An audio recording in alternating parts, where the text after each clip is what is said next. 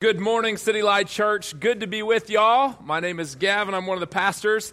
And it's time to open our Bibles. So open your Bibles or open your phones and get the fake Bibles on your phone and open those. Or if you don't have a fake Bible on your phone or a real Bible, the verses will be on the screen. But I'll tell you where we're going to be at today. We're going to be in John chapter 3.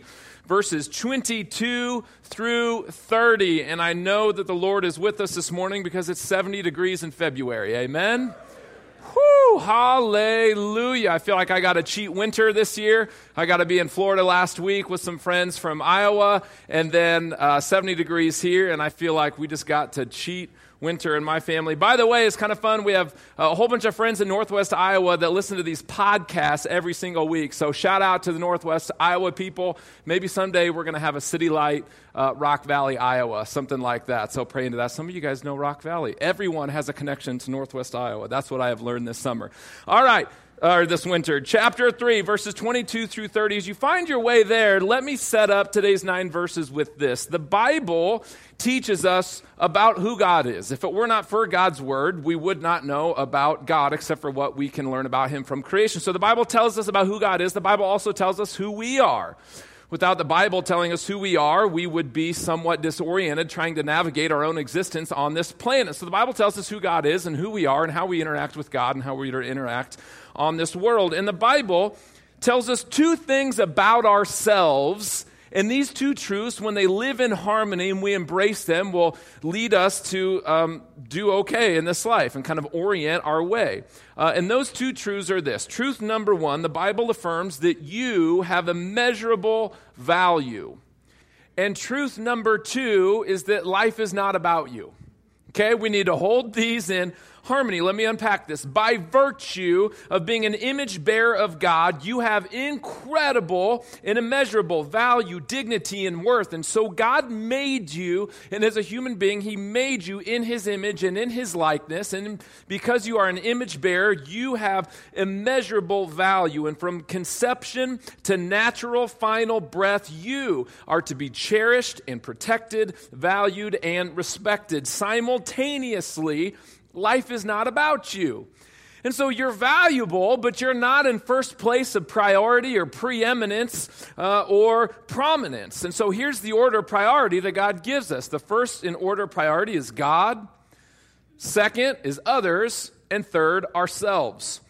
And so when we get these truths rightly and understand them and hold them in harmony, we will live lives that are marked by contentment, humility, and joy. But listen to this. We live in a culture that has these two truths completely mixed around and misguided and misaligned. And the culture, the cultural current that we swim in is telling us two very different things. And these two are lies. And these two lies that the culture would tell us is, number one, your value is to be determined. And life is all about you. Do you see how they get those mixed around? So here's what the culture is saying. The culture would tell you that you're maybe or maybe not valuable. In fact, if your parents decide to let you live beyond 9 months, you will then be exposed to a jury of your peers who will determine your value based on your likability or your academic requirements or your athleticism or your success or your productivity or your intelligence or your popularity. And we are one of the most insecure generations in the history of generations because our value has somehow been detached from our identity as image bearers of God and attached to our ability to perform and make a name and really be somebody. And so the culture would tell you, I don't know if you're valuable. It's kind of up to a jury of your peers. Conversely, the culture then ironically tells us that life is all about us. We're trained from a very early age that we are all extraordinarily special people and the whole world revolves around us.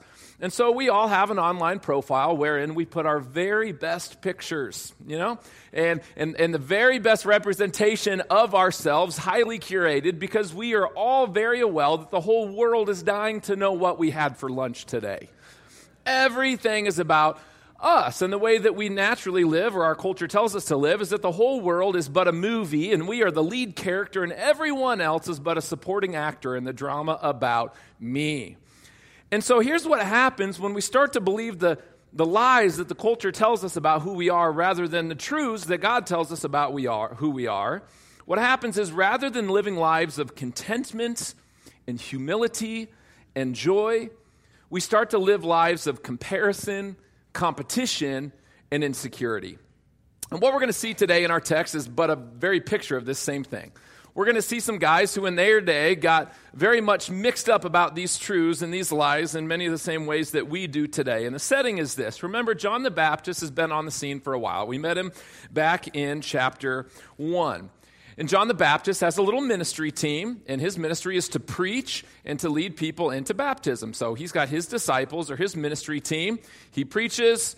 His little ministry team disciples the people. Now, Jesus has stepped onto the scene.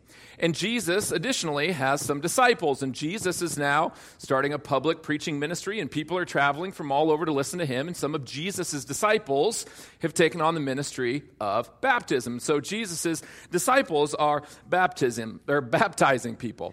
Now, keep in mind, these guys are on the same proverbial team, okay? They have the same goal. They're preaching the Bible. They're calling people to faith and repentance. But what happens is, among John's disciples, comparison, competition, and insecurity creep in as the ministry down the street starts to grow and experience some success. And what we're going to see in this interaction in our 9 verses today is we're going to see John the Baptist rise up again, once again, as a great example of the faith. He's a man who has this figured out. He knows that he's got incredible value, dignity, and worth that are not attached to his ministry performance. And he knows, additionally, that he's just not that important in the grand scheme of things. And so what we're going to see is we're going to see John sort of lead his disciples, his ministry team, back to a place of contentment, humility, and joy. And he does this really on 2 planes. He starts on the horizontal plane, talking to these men about how they relate to and interact with other people. And then he's going to take them to a vertical plane and explaining how we are to live in relationship with Jesus in a position of first priority and how that gives way to the way we relate to other people. And so as we walk through sort of this, point 1 horizontal plane, point 2 this vertical plane, I want to frame this by way of a couple questions for all of us to kind of assess our own hearts. And I want to frame these questions in the language of the 2 truths that I shared with you. And so as we look at Jesus' response on the horizontal plane, I want you to ask yourself this question: where do I find my value?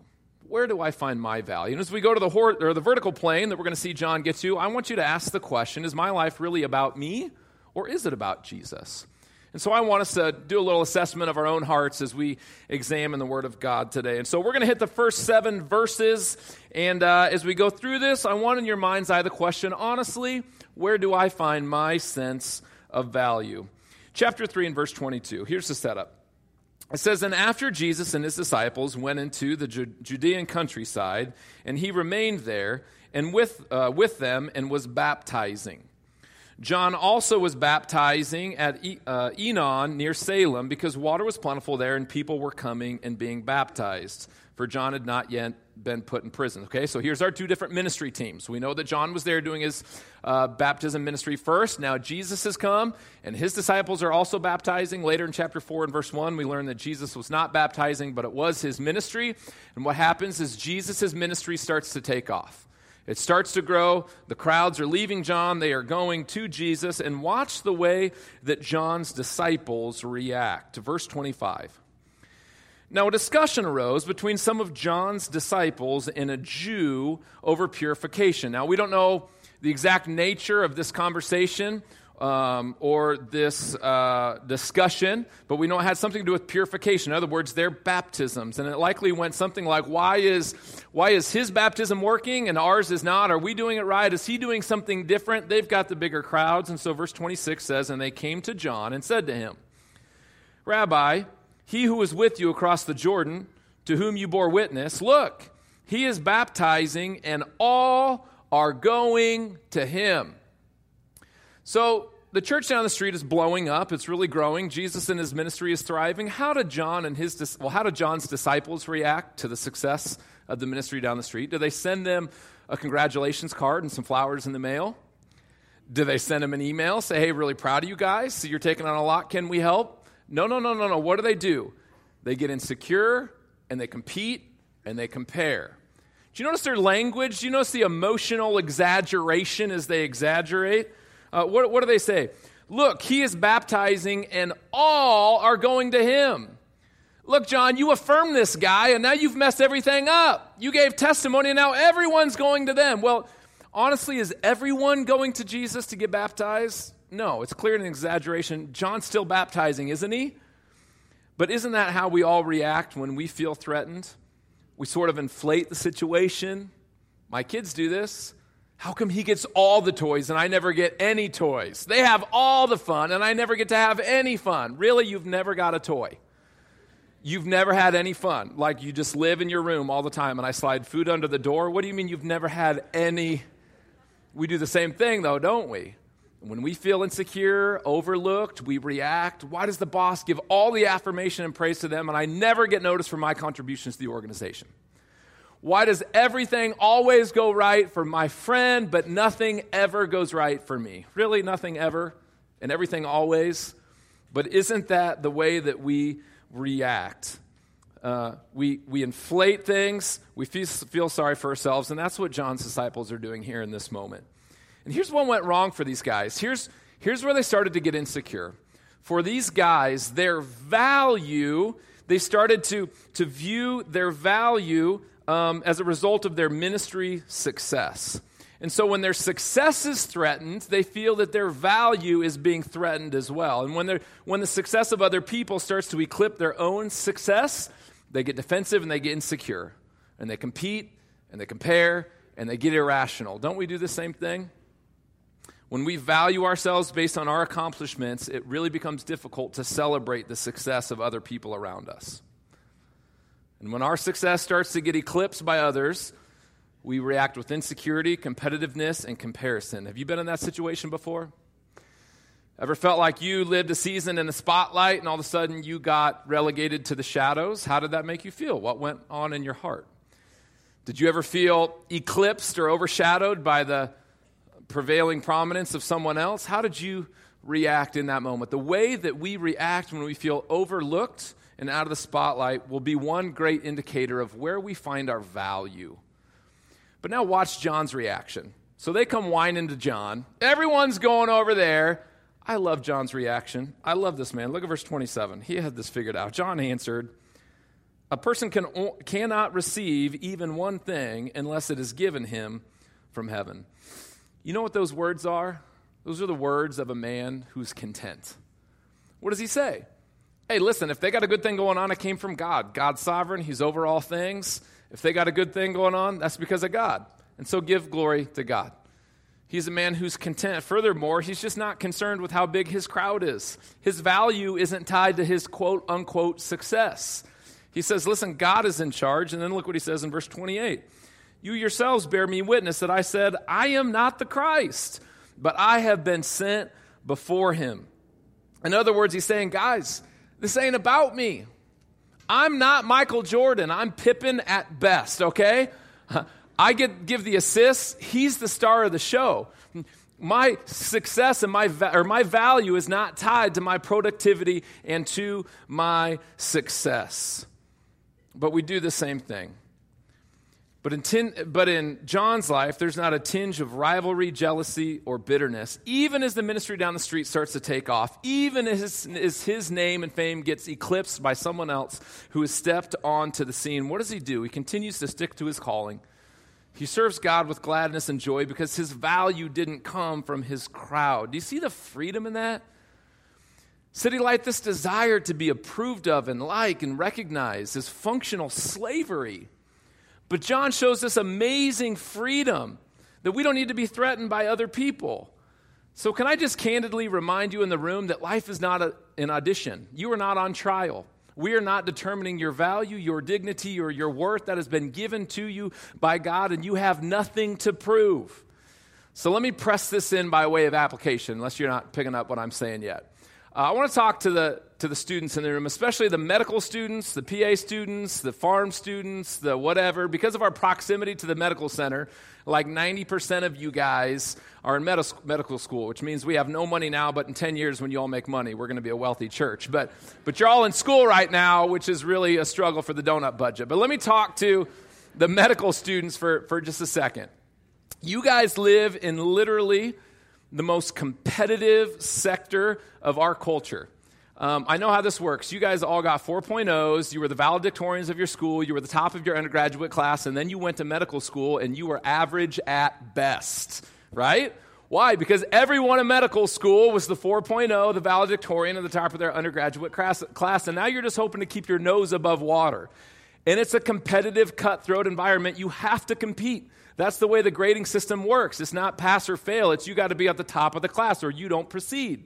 And it's a very competitive environment. And what I want to say to you from this text is that even in the midst of that, don't lose perspective. If you start to find your value and identity and your ability to rise above your peers, you will destroy yourself, okay? Your value is not on the line. Let me explain how this works. If you graduate the very top of your medical class, do you know who you are? You are an image bearer and child of God who works as a doctor. If you graduate at the bottom of your medical class, you are an image bearer and child of God who works as a doctor. If you fail medical school, you are an image bearer and child of God who does not work as a doctor. Amen? Now, you will have a whole bunch of debt, and you got to figure out a way to pay that off. Pastor Joe can help walk you through some material to get through that. But what I want to say is what isn't on the line is your value. Some of you are in your careers, and you say, compete, compare. I have to do that. I work in sales. I need to beat the other guy, or I don't get paid, and I've got metrics that I have to make, or I'm in management, and it's all about the annual review, and if I get, below average, and I don't get exceeds expectations, I don't get the next thing, and it's all on the line. I don't say that's fine to compete and to compare and to work hard, but I want you to know what's not on the line is your value. Your value is not determined by some boss's approval or your ability to beat the other guy or some sales metrics. You are an image bearer and child of God. Stay-at-home moms, where are you at? Honey, I want to talk to you guys right now. You might be thinking, well, I'm off the hook. You compete and compare more than anyone. You ever heard of a website called Pinterest? You get on there, and there's like these stay-at-home moms that are apparently like former NASA engineers and like general contractors who put together all these beautiful do-it-yourself home improvement projects and crafts, and they prepare these snacks for their kids that are made out of whole grains and fruits and vegetables, and they're beautifully colored in the shapes of elephants and rhinoceroses and giraffes, and they photograph the rhinoceros celery snack that their kid loves, who's perfectly lit in the light coming through the clean house window, and all the moms look at this and they feel insecure, like they're horrible human beings and no value as a mom. I know you guys do it. You know what Pinterest actually means in the Greek? Pinterest is Greek for demon website. I learned it in seminary. It is the devil's favorite website, and Facebook is no better either. Especially you stay-at-home moms. I've seen your Facebook posts. It's like workout, check, quiet time, check, house clean, check, kids' lunch prepared, check, dinner prepared, check. And it's only 7 a.m. What am I going to do for the rest of the day? And the rest of the mortal moms log on at 9 a.m. still in their house code, and they see it, and they feel like a failure of a human being. Moms, can I tell you, your value, dignity, and worth is not based on the creativity of your kids' snacks or how clean your house is. You are an image bearer of God. And let me tell you this, those moms who post that on Facebook, they're faking it. They are so in their pajamas, I promise you.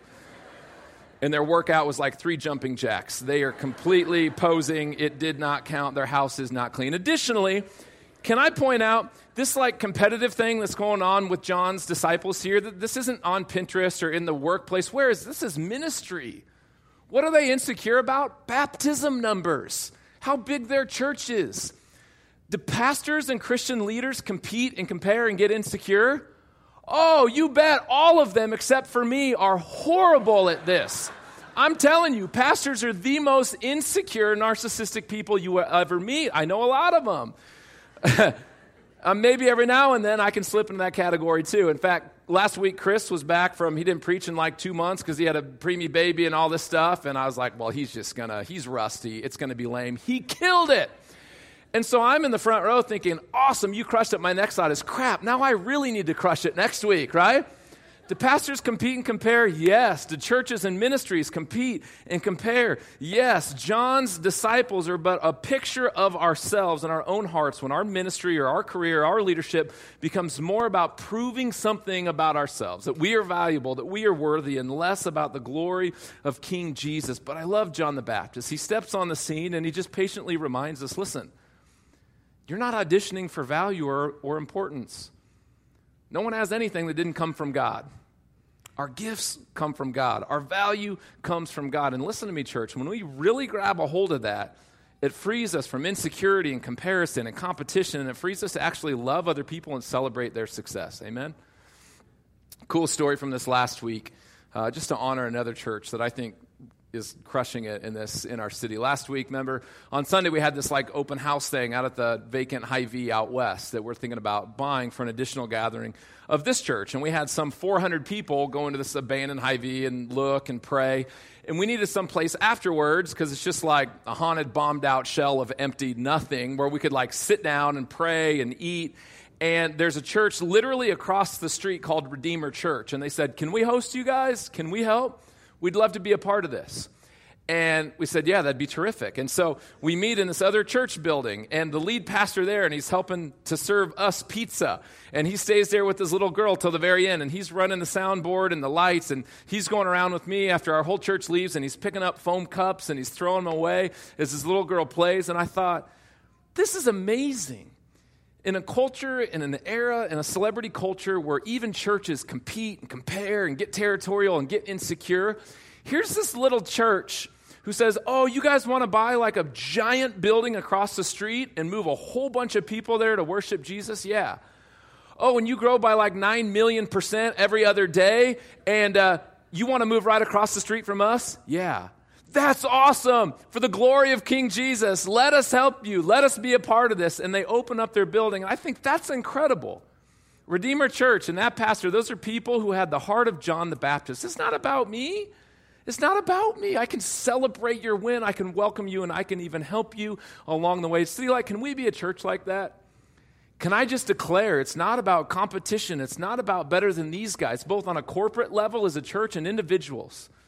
In our place of work and in our school, we're going to celebrate the wins of other people around us. We can compete and we can go hard, but we're going to celebrate other people. Why? Because our value comes from King Jesus and not our performance, and not in being better than the next guy. So let me ask you, where does your value come from? When you really grab a hold of this truth, that it's not on the line, that it's been given to you by God, it will free you up to love other people and to not feel that insecure need to compete and compare. Second truth we talked about is that life isn't about you. So you've got value, incredible value, dignity, worth. It's just that you're not that big of a deal compared to everybody else, even though we all think we are. Did you know that everything is about Jesus? So as we look at our next couple verses in John's kind of teaching of his disciples, I want you to ask the question, is my life about me or is it about Jesus? I mean, really, you're at church on Sunday, so that's helpful. We're off to a good start, but I'm talking your Monday through Sunday. Is your life really about you, or is it about King Jesus? So let's look at the way that John kind of works this tension out in his own heart, starting in verse 29. Remember, this is John's response to his disciples who are insecure and competing with Jesus' disciples. He says, the one who has the bride is the bridegroom. The friend of the bridegroom who stands and hears him rejoices greatly at the bridegroom's voice. Therefore, this joy of mine is now complete. You see what he's showing us? He goes to the biblical metaphor of marriage. And in the biblical metaphor of marriage, Jesus is always the groom. And when Jesus is the groom, who does the Bible say is his bride? The church, the people of God that he came to save and to redeem. And so what John is showing his disciples is, listen, Jesus is the groom. And these people, this is his bride. And in this moment, I'm the best man.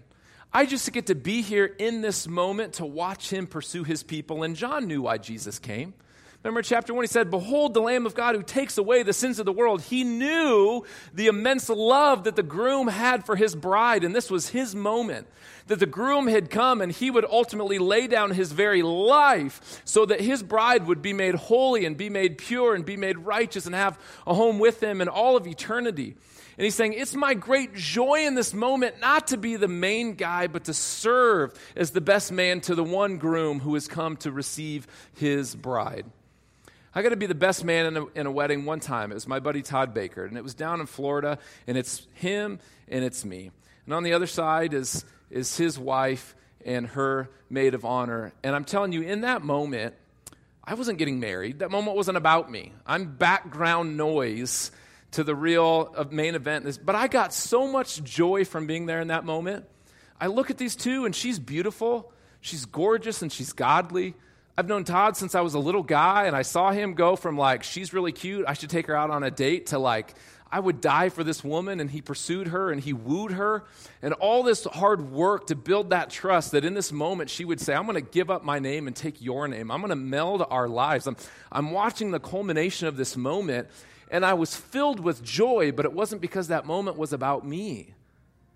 It's because my friend Todd, the groom, this is his moment. This is the culmination of their love story, and that's what John is saying. He said, I'm the best man. I don't need to be center stage to get joy. I get my joy from Jesus. And John rejoiced in Jesus. In being near to Jesus, in hearing Jesus' voice, he made his whole life about Jesus. And it says in verse 29 that his joy was made complete in knowing Jesus. You know, I think in Christian circles like this, when we talk about making Jesus the center of your life, or Jesus needs to be on the throne, or Jesus needs to be priority in your life, I think we can almost say that with like a sense of drag. Like, you know, it's the right thing to do. I learned it in Sunday school in the fourth grade that Jesus is supposed to be first in my life, and, you know, I probably would have more joy and be more fulfilled if I could put my needs and wants first, but I know it's the right thing to do, so I'm going to put Jesus in place of first priority in my life. But can I tell you a secret? There is a paradox to this life that not many people have figured out. That paradox is this: the more you live for yourself and for your joy, the more your joy will evade you and you will be miserable. And the more you die to yourself and your desires and your wants, and you live for Jesus and his name and fame, the more actual joy you will experience in this world. Some of you don't believe me, and I would suggest that maybe that's why you're miserable. I know that personally, on my worst weeks, when I'm grumpy and irritable and edgy and anxious and angry and nervous, which happens more than I'd like to admit, especially to you, the church that I'm supposed to pastor, but just talk to my wife. In those moments, if I'm honest with myself, it's because I've drifted back into the role of lead character of my life. All of a sudden, I'm concerned with my goals and my drive and my obstacles and my wants and what I want to accomplish, and I want to get things done my way. And if anything gets in my way, then it must be my enemy because they're keeping me from getting to where I want to go, and I'm miserable. And it's ironic. You would think, man, if I pursue my wants and my desires, then I'm going to find joy. But the more you pursue that, the more it evades you. But the more you die to those things and actually pursue Jesus, you find this surprise and joy that had nothing to do with you. It's like being the best man at a wedding. Oh, you mean I can get joy and it doesn't need to be about me? That's it. That's what Jesus said in Matthew 16:24. Matthew 16:24, he said, if anyone would come after me, let him deny himself and take up his cross and follow me. For whoever would save his life would lose it, but whoever loses his life for my sake will find it. This is the secret that John had figured out. He didn't need to compete or compare or get insecure or defend his territory, name, or fame, or ministry because none of that threatened his joy. His joy didn't come from what he could accomplish. His joy was found in Jesus. That's why he closes out this section in verse 30 with the famous verse, he must increase, but I must decrease. City Light, this is the anthem of anyone who's actually beheld Jesus and understood who he is and what he's done for you. If you understand Jesus in a small view, he will just feel like a religious obstacle standing between you and a more fulfilled life. But if you behold him for who he is, the only logical response is to say, I must decrease and he must increase.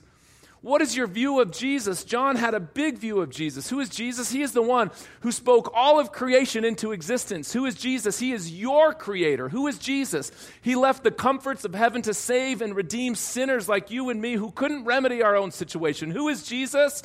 He is the one who came to seek and save the lost. Who is Jesus? He is the one who right now is preparing a place for all of his children. Who is Jesus?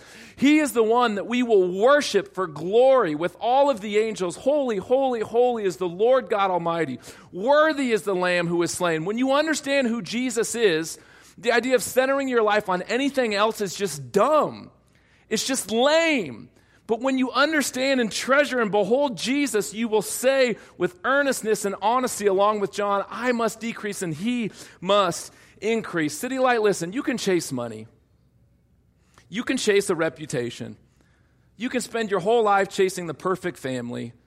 Finally getting your father's approval. You can spend your whole life chasing your own name and your fame. But the more you chase it, the more it all eludes you. Here's the paradox. It's not about you. The more you die to all that stuff and that you orient Jesus as the very center and head of your life, the more that you will find joy. Jesus is the one treasure worth pursuing, and he is the one treasure that you will keep for all of eternity. And so City Light, with the honest anthem of our lives, as individuals, as a collective church family, be verse 30. He must increase, I must decrease. More of Jesus, less of us. More of Jesus, less of our celebrity culture. I got to be a somebody and have something cool to put on social media. More of Jesus, less of the City Light brand and City Light this and City Light that. More of Jesus, less of my career and my goals and what I want to get to and my more of Jesus, less of us. Amen? I'll end with this. I had the great privilege of doing my wife's grandfather's funeral this week. And she got the call Sunday, back of the room. Grandpa died. And it came as a shock. And it was a long week. We had his viewing on Tuesday night, his funeral on Wednesday, the graveside burial on Thursday. And it was a tough week because Sarah's really close to him and he's really close to our family. And I respect him a ton. But it was really a blessing. I feel like God gave us, in some ways, some time this week to just take inventory of this man's life. And Harold Ely met Jesus the summer of 1951 at a Bible conference in Okoboji. And he just decided at that point that he was going to live for Jesus, that the old Harold died and he was going to live for Jesus Christ. And his priorities, his honest priorities, were worshiping Jesus, discipling his kids to know Jesus, and living his life in such a way that other people would come to know Jesus. And so I officiate the funeral, and we have the luncheon afterwards, and several men came up to me and said, Harold Ely led me to faith in Jesus, and it changed my life. At the funeral, his three sons, who were walking with Jesus, stood up and gave testimony. My dad loved Jesus. I saw him on Sunday. I saw him during the week. He was not perfect, but he loved Jesus, and he taught me to follow Jesus. And I'll tell you this, in the end, Harold didn't have a ton of stuff by the way of toys. He never traveled the world. He didn't have all the stuff, but I promise you, he is the most joyful person I've ever met. And I think Harold had figured out what John the Baptist had figured out. He just decided early on in his faith that Jesus was going to take center stage of his life, and he would spend the remainder of his days living for Jesus' name and fame. He said, I must decrease, he must increase. And he lived one of the richest and most joy-filled lives of anyone I've ever met. City Light, it's not about you. And I think in our culture, we don't really have a palate. That's not palatable. What do you mean it's not about me? That sounds like an assault. But this great paradox of the gospel, that's the best news you've ever heard. The more you decrease, the more you die to self, the more you live to Jesus, the more you are living the life that he intended for you to be, and there is no greater life. City Light, would that be the anthem of our church? More of Jesus, less of us. Amen? We're going to respond with the taking of communion. Communion is this tangible, physical, beautiful reminder of the immense love that God has for us, that he would earn our salvation on our behalf. Listen to the words of instruction for communion out of 1 Corinthians 11. It says, the Lord Jesus, on the night when he was betrayed, took bread. And when he had given thanks, he broke it, and he said, this is my body, which is for you. Do this in remembrance of me. In the same way also he took the cup after supper, saying, "This cup is the new covenant in my blood. Do this as often as you drink it in remembrance of me. For as often as you eat this bread and drink the cup, you proclaim the Lord's death until he comes." And so our instructions tell us we do this meal for two reasons. It says we do it to remember. So we take the bread, dip it in the juice, and partake it. We remember, oh, this is not just like religious folklore. This was the man Jesus Christ, God who came in the flesh, and in a real body he died, and real blood was spilled, and we remember that he did that for us. And it also says we do it to proclaim. We proclaim the Lord's death until he comes. And so this is our proclamation, our anthem, that his death and his life was for me, was on my behalf. And I proclaim, I declare my faith in Jesus. By taking the elements, I'm declaring that it's not about me. I must decrease. I need more of Jesus. It's his life, not mine. It's his righteousness, not mine. It's his forgiveness, not my perfection. We proclaim the Lord's death until he comes. And so if you have placed your faith in Jesus as your personal Lord and Savior, you are welcome to the Lord's table. There will be servers who will come forward. They will also be in the back. By way of instruction, I will pray. The band will play. You guys stand up and worship. Whenever you're ready, you come forward to the table. The servers will rip the bread and hand it to you. You dip it in the juice, partake that way. If you have any food allergies, you've got a special station in the back.